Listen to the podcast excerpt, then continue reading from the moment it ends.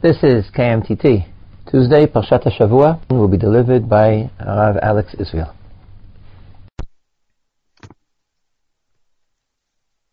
Our parsha this week, Parshat Balotecha, is a phenomenally dramatic parsha. The first uh, feature of drama, which uh, might not be apparent to everybody who reads or, or reads the parsha, is the fact that Bnei Israel, after almost an entire year at Har Sinai, journey forward to the Promised Land.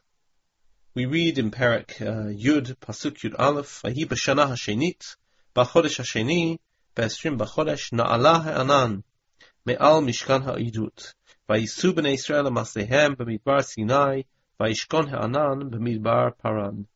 And it was in the second year, in the second month, on the twentieth of the month, the cloud went up above the um, Mishkan, and Bnei Israel embark on their travels from Midbar Sinai and they go to Midbar Paran.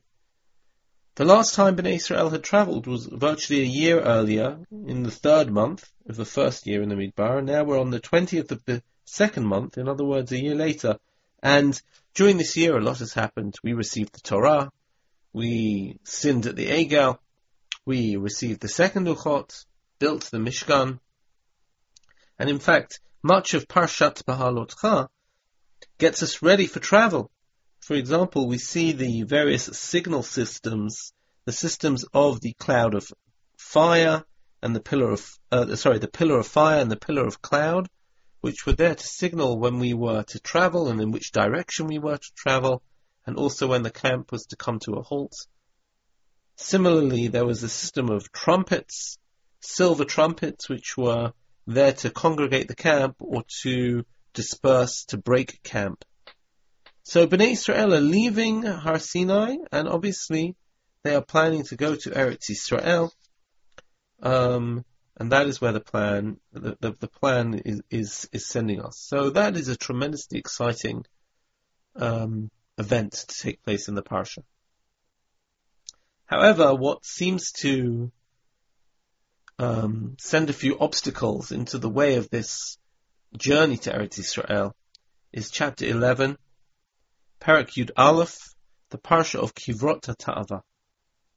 And when we look at the story of Kivrot Ta'ava, which literally means, that's the name of the place, it means the graves of the lusters, or the graves of the voluptuous, um, we have to describe a few questions and try and get to the bottom of this story.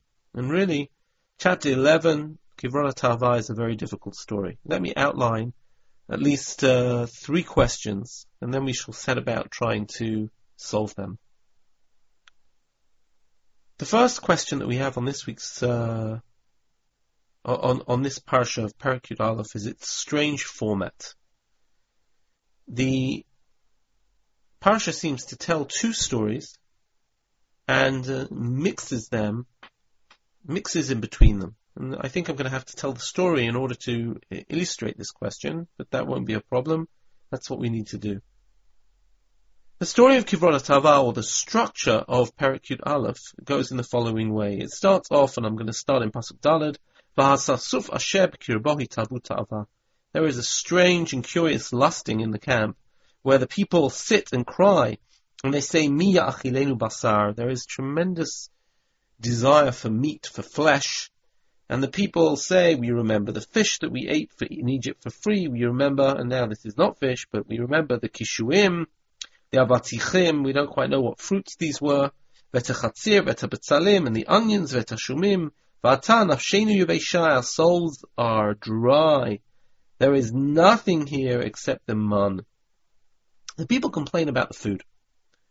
That is what they do, and it seems to reach quite extreme proportions where the people um, are crying at the entrances to their tents, and we hear the reaction of God, which is God is angry, God is angry with them, and Moshe also. And at this point, Moshe experiences a breakdown. Moshe's breakdown comes in the form of a complaint where he actually says to God, please kill me. In kacha ata oseli hargeni naharog. Please kill me. Um, please kill me, he said. What's his problem? He says uh, very clearly, Lo uchal anochi levadi laset et kol mimeni. I cannot bear the weight of this people. He even uses some amazing female metaphors here, where he says, Um, Ha'anochi hariti et kol eladetihu. Did I conceive this people? Did I give birth to it? Because you are telling me, ki sa'ehu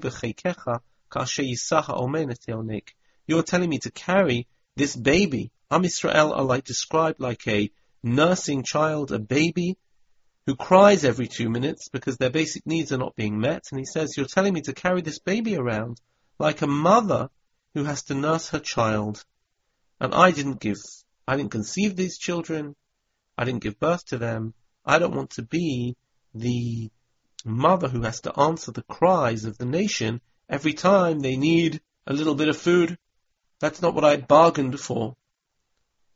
So Moshe, in a, in a very strange reaction, throws up his hands in desperation and uh, doesn't know what to do. Um, here we see, and that, that's actually the stage of the problem. I should uh, I should explain. We see really two problems. There is the problem of the nation who want meat, and now the response is another problem, which is the problem of Moshe, where Moshe says, "I simply cannot bear the heavy load of leadership, and if you do that to me, please kill me. I'm not interested in this anymore." We then move on to the next stage of the story, which is the solution. First, God describes what He's going to do for Moshe. He says, gather esfali shivimish zikne Israel, gather 70 people who are the elders of the people and take them to the tent of meeting and um, they will help you to bear the load of the people. And then he says into the nation, I've got another solution, which is that I'm going, you, you want meat? I'll give you meat. I'll give you meat not just for one day, not for 10 days, not for 20 days, a whole month you're going to have it. That's the, that's the story. And we see the fulfillment of that in the form of the 70 elders who come and stand around the tent of meeting, around the Mishkan, and the cloud descends, and the Spirit, which is on Moshe, is now transmitted or transferred to the 70 elders who each prophesy. Uh, we will discuss this, but there are two ways to read that line, and they prophesied, yasafu, either they did not continue to prophesy, in other words, once alone they prophesied, or yasafu, and they never um, stopped to prophesy. In other words, they continued with their prophecy all the time. Then there is the interesting um, story of Eldad Medad, but then we see the people gathering their meat, and it tells us here that the wind came along and brought quail from the sea, and they spread a day's walk in this direction and a day's walk in that direction, and they were the height of these quails which had landed on the shores of the Sinai Peninsula was like two amot in each direction, a meter high. It's quite a number of birds, and the people went out for an entire day. Um, sorry, a night and a day and another. Sorry, a day, a night, and a day, and gathered as much as they wanted. And what follows there is actually a terrible plague, and that's why the place is called the graves of those who lusted, Kivrot Hata'ava. That's the story. Now, let's outline our questions. We're going to ask three questions, and I, I'm not sure we're going to answer them fully, um, but there'll be room to think about some of these questions beyond the time that we have together beyond this year. Question number one uh, relates to the form of the story. We really see here two stories which are interwoven. Um, one is the story of Moshe, and Moshe's crisis of leadership, and the other is the story of the people's strange, sudden desire for meat. Now, these stories are intertwined. In fact, they're intertwined very carefully. um, they're intertwined in such a way that um, they're lined up. In other words, there's the problem. First, we hear the problem of the people, then the problem of Moshe. Then there is the offered solution by God, God's communication. Again, first, well, then we have first Moshe's resolution, and then the people. And then we see the fulfillment of what God said. Once again, first Moshe, and second the people. In other words, the two stories are, are intertwined. Now, they would seem to be separate stories. We could have told the story of the nation. The nation wanted meat. Hashem said, I'll provide you quail. And indeed, they did get quail and they got punished for their, you know, uh, illicit desire. And then we could see, and Vayhi ba'etahi, and it was at that time that Moshe experienced a leadership crisis. And he said, I can't stand these moaning Israelites. And Hashem said, Oh, I've got a solution for you. Bring 70 elders to the Mishkan. And 70 elders did come and they all received prophecy, and this solved Moshe's uh, problem. In other words, we could have separated these stories out very, very easily to make a more easily readable narrative, and also in order to delineate the story. We first have the people's need for meat and the resolution, Moshe's leadership crisis and the resolution.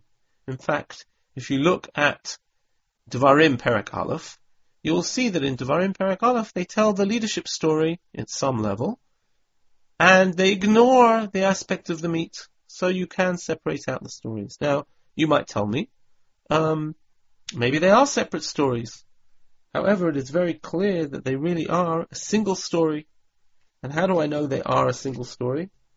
They're a single story because they use exactly the same language the language and the word which is used for each of this for each of these uh, stories, which is very clear, is the language of uh, to gather.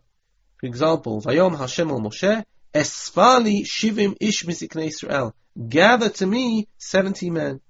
Whereas we also see later on, um, Hatzono shachet lehem umatzah lehem im kol darei ha'am hayam ye'asef lehem umatzah lehem. Or in respect to the meat, it says, um, Vayasfu et slav. They gathered the Slav. So we have Vayesof shivimish and Vayesof et Slav. It would appear that the Torah deliberately puts the two stories together. And the question is using exactly the same vocabulary. And the question is why? Why does God want to merge these two stories? What is the merging of these two stories telling us? So that's problem, that is problem number one, or question number one. How are these two stories interlocked? Question number two is a question about Moshe. Moshe has a leadership crisis here. And the question is, why? We understand that Moshe suffers from uh, the um, irritable Bnei Israel, the immature Bnei Israel, who, as he correctly says, sometimes act like infants, like act like children, like babies. And yet at the same time, we have experienced together with Moshe far more serious problems in the past, where Moshe has stood up and defended the people. The, probably the primary example would be at Har Sinai, when they, when he comes down the mountain and he sees them dancing around the Egel, Indeed, he gets angry with the people and he rebukes them, but when he turns around to God, he defends Bnei Israel and he defends their virtue. He asks God for forgiveness. Why does Moshe suddenly uh, lose his nerve here? What is it about this particular story that makes Moshe um, suddenly bemoan his own fate and say, "It's enough"? It's it's it's. This is a very enigmatic question. And the last question that I have, which is the one we're going to probably answer the least, is the uh, Shivim Zakenim. Uh, Moshe has a leadership crisis, and uh, he appoints Shivim Zakenim. Seventy elders listen to, or are able to listen in on Moshe's Nevuah. We'll elaborate later. And uh, we have 70, um, 70 representatives. Here they're called The way they're described is Shivim Ish Mizikne Israel, 70 of the elders of Israel, that you know they are Ziknei Ha'am Shotrav, you know they are the elders of the people and their officers, and they are going to experience prophecy. However, throughout Sefer Bamidbar and throughout Sefer Dvarim, we don't see these elders particularly um, adopting a leadership role. When we have the problem of the Meraglim in next week's Parsha, the Zakenim do not stand up to be counted. It is just Moshe, it is just Yehoshua and Kalev against the nation. In the rebellion of Korach, the Shivim Zakenim are nowhere to be found. In the story of uh, in the story of Pinchas, um, we see there that he turns around and uh, is looking for some support.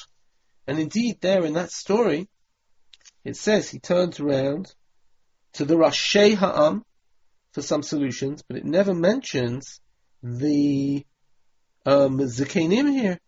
It says Einei Kol Adat Israel, but it doesn't mention the Zakenim, and therefore my question is, these Zakenim, as they are described in Parsha Balotcha, are meant to help you with the load of leadership. It says that they will, Moshe says, I cannot bear the heavy weight of this people. And God says,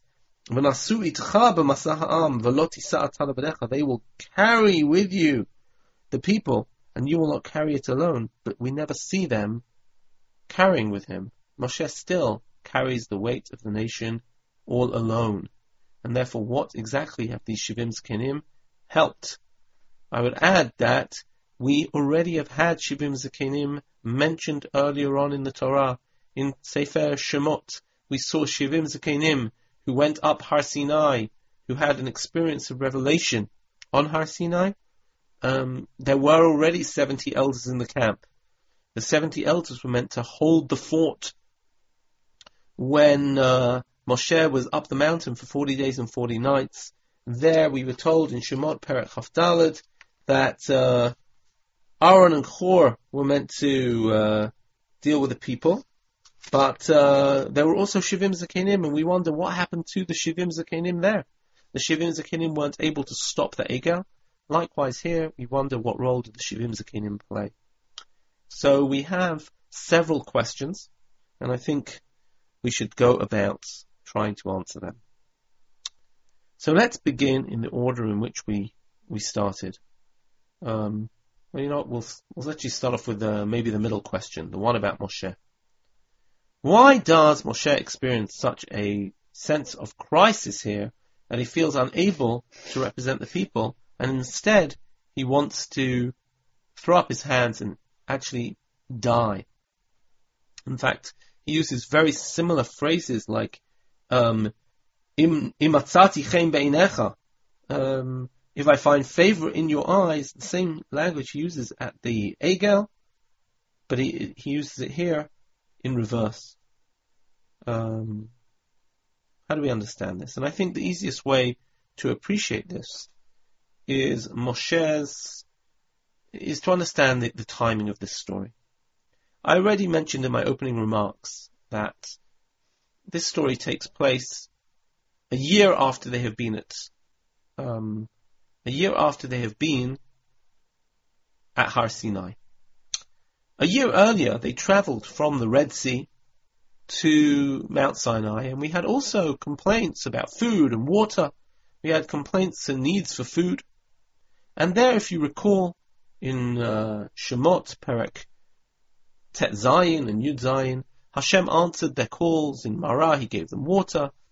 In the next place, He gave them uh, He gave them food with the man and slav, and again water. Then there was no sense of complaint. There was no sense of irritation on Moshe's part, and the reason for that is because they were just out of Egypt. They were used to having their provisions provided in Egypt. They were a slave nation. However, I think now, we are now in the second year of the Midbar. Uh, we are now a year on. Am Israel have experienced a year of freedom, but more than that, Am Israel have learnt to trust God. They have had a year of eating the man. Am Israel have had a year in which God has protected them. Am Israel have had a year in which they've accepted the Torah and learnt to live an entire new, new mode of living. And one would anticipate that Am Yisrael would be more mature. one would have anticipated that Am Yisrael would have would have grown up. Um, it could be that from the people's perspective, we forget that uh, for a year they had encamped at Har Sinai, and this is the first time they have actually travelled. And it could be that what they simply do is uh, revert back into the mode of a year a year earlier, or maybe put, put it differently. They were scared by the challenges of the way. They were frightened that maybe the man would not fall in the wilderness in the same way that it had fallen at the foot of Mount Sinai, and therefore they, they complained. But whichever way, Moshe anticipated that the people would have ex- would exhibit a greater maturity. And maybe that's why he uses the metaphor of a baby. He says, I thought the baby had grown up. I thought the baby would be able to understand that even though there was no food right now, or even though they couldn't have their meat, um, we would find a solution. Any parent of small children sometimes has this experience where you're out for the day, or you're out for something, and the child needs food, and the child needs food now, and you sort of turn around and say, can't you just hold on a little bit? Can't you just wait? We're going to be home in a short amount of time. Why can't you uh, be a little bit patient? Have a little bit of uh, understanding that we'll be home in ten minutes. And the child says, no, but I'm hungry. This is how Am Yisrael are, are behaving as, as a little child. It is, it is fascinating um, that the desire for meat comes at this point because many people have pointed out that, as I said, we are exactly a year after after the Am Yisrael have arrived at Har Sinai. It's interesting that uh, when we read in Sefer Shemot, we read that they received the man and the slav together with the man, the quail together with the man, in the first year. It arrived, and we get exactly the date on which it had happened, on the 15th of the second month of the year they came out of Egypt. In other words, on the 15th of Iyar, they received slav. This story takes place on the 23rd, the 23rd of uh, Iyar, in the second year. It is exactly a uh, solar year later, and um, that's probably why the Slav fall again. the Slav were almost anticipated.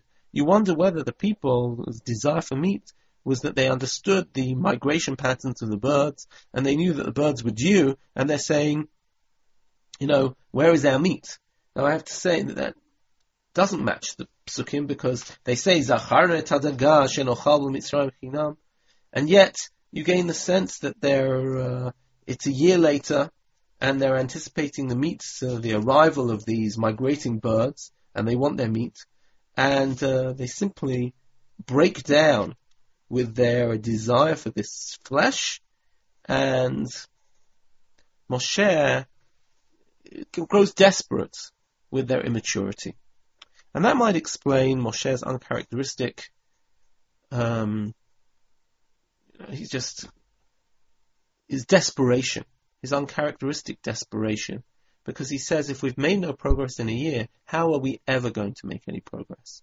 This generation simply will never emancipate themselves from a slave mindset. This generation will never be able to mature. And in fact, ironically, what is what is uh, revealed here comes to its fruition in Parsha Shelach Lecha as this entire generation are condemned to die in the wilderness. They really will not be able to hack it. They really will not be able to manage to survive uh, the arduous uh, entry into Eretz Canaan, and therefore they die in the desert, and a new generation who've grown up in freedom take over. So that goes to explain Moshe's desperation. But we still have to explain how these two stories are mixed together, two stories which could easily be described as separate stories. And here I would like to relate to an idea that I heard some years ago from Rav Elchanan Samet. The question is whether the two problems are unrelated.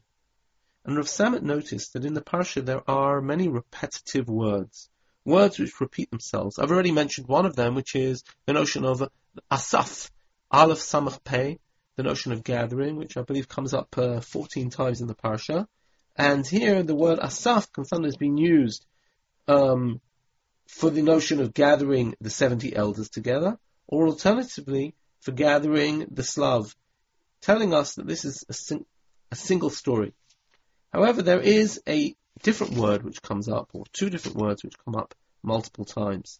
And these words are somewhat obvious. The first one is the word basar. The people request meat, and the word basar comes up several, several times in the story. Basar, basar, all the time. Basar. The people start off by saying, um, basar. Later on, um, we see here when the when, when Moshe complains, he says, "May I um, basar take Where do I have meat? That the people ki kweilai lemor tonalanu basar. And uh, later on, Hashem says, ki bechitem oznai lemor miacheleni basar ki tov lanu mitzrayim natan Hashem lachem basar v'achaltem. The phrase repeated all the time. When Moshe says to God, "V'ata amarta basar etenhem v'achlu chodesh yamim," basar, basar, basar. This is balance with a different word which comes up also several times. The word basar comes up eight times. Another word which comes up almost as many times is the word ruach. The word ruach. And here we see it first come along in Pasuk Yud Zayin. V'yoradati v'dibarti imcha sham v'atzalti min ruach asher alecha v'samti alehem. I will take the spirit which, which is on you and I will place it upon the 70 elders. And indeed later on, we see this uh, where it says, um, Hashem ba'anan, God comes down in the cloud, Vaydaber, Vaydaber elav, Yatzel min ruach asher elav, Vayten al shivim ishtiknei Yisrael, Vayakanoch aleim ruach Vayitnabu v'lo yasafu. It is the ruach which creates um, prophecy. And we see this again in Chavav, Batanach alehem haruach, the word ruach again and again and again. In fact, ruach comes up six times. Interestingly enough, how does the Slav come along? The word ruach is not only used in a spiritual context. The word appears in Pasuk Lamed Aleph in the story of the meat. Veruach nasam et Hashem, and the wind was sent from God. Vayagaz slavim minayam, and it attract it, it pulled or pushed, or gathered all of the slav, all of the quail from the from the sea, etc., etc. What Rav Elchanan Samet points out is that here we have a titanic struggle between the basar and the ruach, between the meats, the flesh, the very physical, and the ruach, the, the, the spiritual, the ephemeral, the that which is connected to God. Um, and it would appear that uh, whereas at first glance the problem that people are relating to is something which is physical, a physical need, a physical desire. What is really at stake here is a spiritual problem, an emotional problem, a problem which relates to the vision of what the entire enterprise of the journey to Eretz Israel is about. After all, is it all about the now? I need meat now. If I don't have meat now, then I can't go on. Or do we have a wider vision, a spiritual vision, a clearer sense of what we're going to, of what our mission is, which allows us to have the um, the long view, the ability to be able to withstand temporal problems in order for a, a temporary problems for a timeless aim. And uh, Chazal, in their comments here, I'll mention two comments of Rashi, um, identify that the problem is not in the people's stomachs, but it really is in their minds or in their emotional state of being. By the way, you already sense it in the psukim when the people say, um, we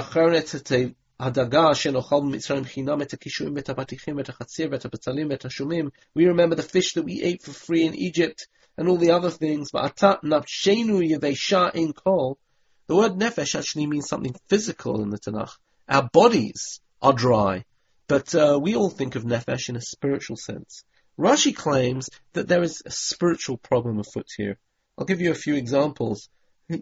He says, that we ate free in Egypt, and he that all the commentaries say what you ate fish for free in Egypt, and he says, Rashi says, um, Lo hayu notnim lahem chinam dagim. Um, umau omer chinam, what is chinam? What do you mean they ate for free? Chinam in a mitzvot. But when they ate in Egypt, they ate without any religious restrictions. They ate, they ate without religious restriction, without all the different laws, without the dietary laws. It's not only the dietary laws which are irking Bnei Israel, it is other things too, because if you look in Pasuk Yud, where it says they cried in their families, Rashi points out, not they cried in family groupings, but rather, al mishpachot. They cried about the family laws, al arayot lehem, about the forbidden laws which were uh, in the realm of the sexual restrictions of the Torah. According to this, the people complain well, the question is why they complain at this given juncture in time. Some will argue that they complain because they're on the road and whenever people are all traveling, they're more irritable, they're away from their home comforts. At Har Sinai, they've got used to doing camping next to this one and that one. Now, the first time they have to walk, have to travel, old people, young people, the heat, it must have been difficult, and that might be why they're complaining about the food. Um, we all know that sometimes on a on a long flight or when we're stuck at the airport, we get uh, somewhat on edge. But there could be a different reason. And again, here Rashi comments that what's happened here is not only that they're on their way to Israel, but they have left Har Sinai. And Chazal have this wonderful metaphor that Am Yisrael leave Har Sinai ketinok haboreach mi beit sefer as a child who runs out of school on the last day of school or after the last hour of classes, running out of school to play. Bnei Israel had uh, just left the arena of the Torah, the place where they had uh, dwelt in the shadow of that great mountain, Har Sinai, the mountain which represented Matan Torah, and suddenly they move away from that location, a three days journey away, detached from Har Sinai, and probably some of them thought, okay, school's out, now we've left Har Sinai, we are free of those restrictions. And it dawns upon them that they are walking away from Har Sinai with an entire set of laws, an entire life's mission, with their heaviness that this covenant that they sealed at Har Sinai is really for all time. And this is, is in fact the challenge of the Basar against the Ruach. The people are saying, but I want to follow my immediate desires. And, and maybe I'm conceptualizing this too much, but I, I don't really think the people were rallying against the rules, but I think that at this moment we see a clash between the ruach, between spiritual visions, spiritual horizons, and the basar, and the immediate physical needs. And much of our Jewish uh, angst, our Jewish guilt, and many of our struggles are exactly between that, between the immediate desire to do something and the sense that the Torah looks at things in a broader sense, in a longer term vision. And uh, here we have the challenge between the basar and the ruach. And this might also go some way to understand Moshe's anxiety. After all, their previous request for basar had been before they got Torah. Now, after they have Torah, why don't they see the ruach themselves? Why don't they understand the, the notion of the spiritual? Why are they so um, engaged, immersed in the now, in the basar, as opposed to the ruach? I hope that you understand that the Torah, and now we understand how to answer our first question, the Torah deliberately interwove these two stories. The story which deals with Moshe's crisis and the story of the meat, because the meat represents the basar, and the solution for Moshe deals with ruach, spirituality, the word of God coming to the people. And what it's doing by interlocking these stories, by interweaving these stories, is to say that really it's not just a problem of meat, which has a technical solution, and a problem of leadership, which has also a technical solution.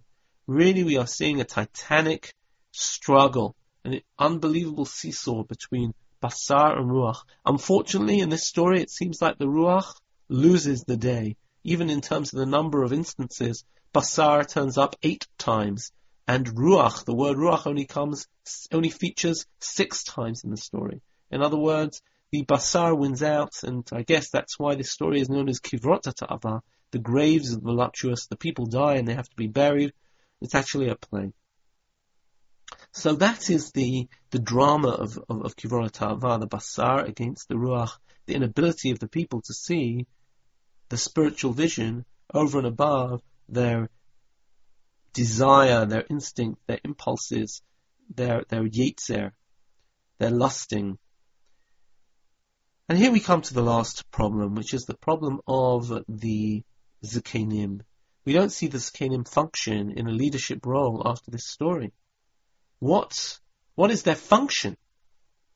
And I'd like to possibly suggest uh, a, a couple of different directions. One might be that uh, now Moshe simply has a peer group. Um, Moshe has a group of people who have at least experienced prophecy, and if we read the psukim carefully, it almost seems like they are surrogate prophets of Moshe's prophecy. They are actually have been able to listen into his, so to speak, conversation with God. One of the amazing things which you notice when you read Perek Yud is that in Perek Yud, he says goodbye to Chovav ben Ruel Hamidiani Choten Moshe. He said goodbye to somebody called Chovav, and Moshe seems really to not want this person to leave. He says to him, uh, you've been so useful for us. You've been so able to advise us. Um, he says, You've been like eyes to us. It seems like Moshe had somebody who he was really able to talk to, able to share the problems. And if Chazal are correct that this is also Yitro, well, we all know Yitro's contribution in terms of how he transformed and revolutionized the judiciary system in the camp. Suddenly now Moshe has 70 people. Uh, now he's lost Yitro, he's lost his prime advisor. He now has 70 people who have also experienced prophecy, who are able to discuss with him, and uh, he doesn't feel alone. One of the phrases is, Lo uchal levadi, I'm so alone.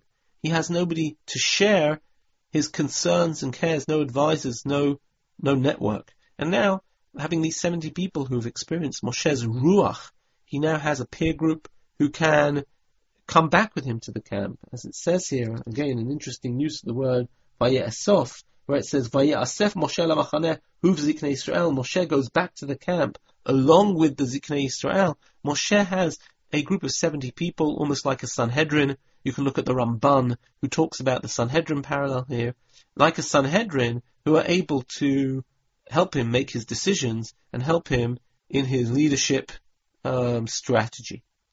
That is one possibility. But of course, there is a second one.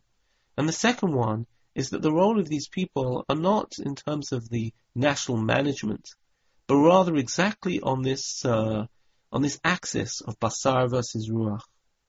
We now have 70 representatives, according to Rashi, um, reading six per tribe, who each go back with a boost of Ruach. They go back to their tribes, and these 70 people are able to inject a spirit of a spirit, Ruach, into each of their tribes. In other words, uh, if the problem is too little basar, maybe these 70 elders are able to uh, provide a certain spirituality, a certain spiritual vision in the camp. Maybe this is exactly the problem. As the people have left Har Sinai, the arena of revelation, they feel that revelation is absent. They feel that just like they have ge- geographically shifted, things are spiritually vacant. And these 70 people are able each to go back to their tribes. Maybe this is the drama of Eldad Umeidad Mitnabim B'Machaneh, but Yoshua comes along and says, there are two people prophesying in the camp. That's terrible, Moshe. They're, they're, they're unauthorized. And Moshe says, no, it's not terrible, it's wonderful. He says, Umi yitain kol am Hashem neviim ki yitain Hashem et aleihem. I would love it if God would put his spirit on everybody.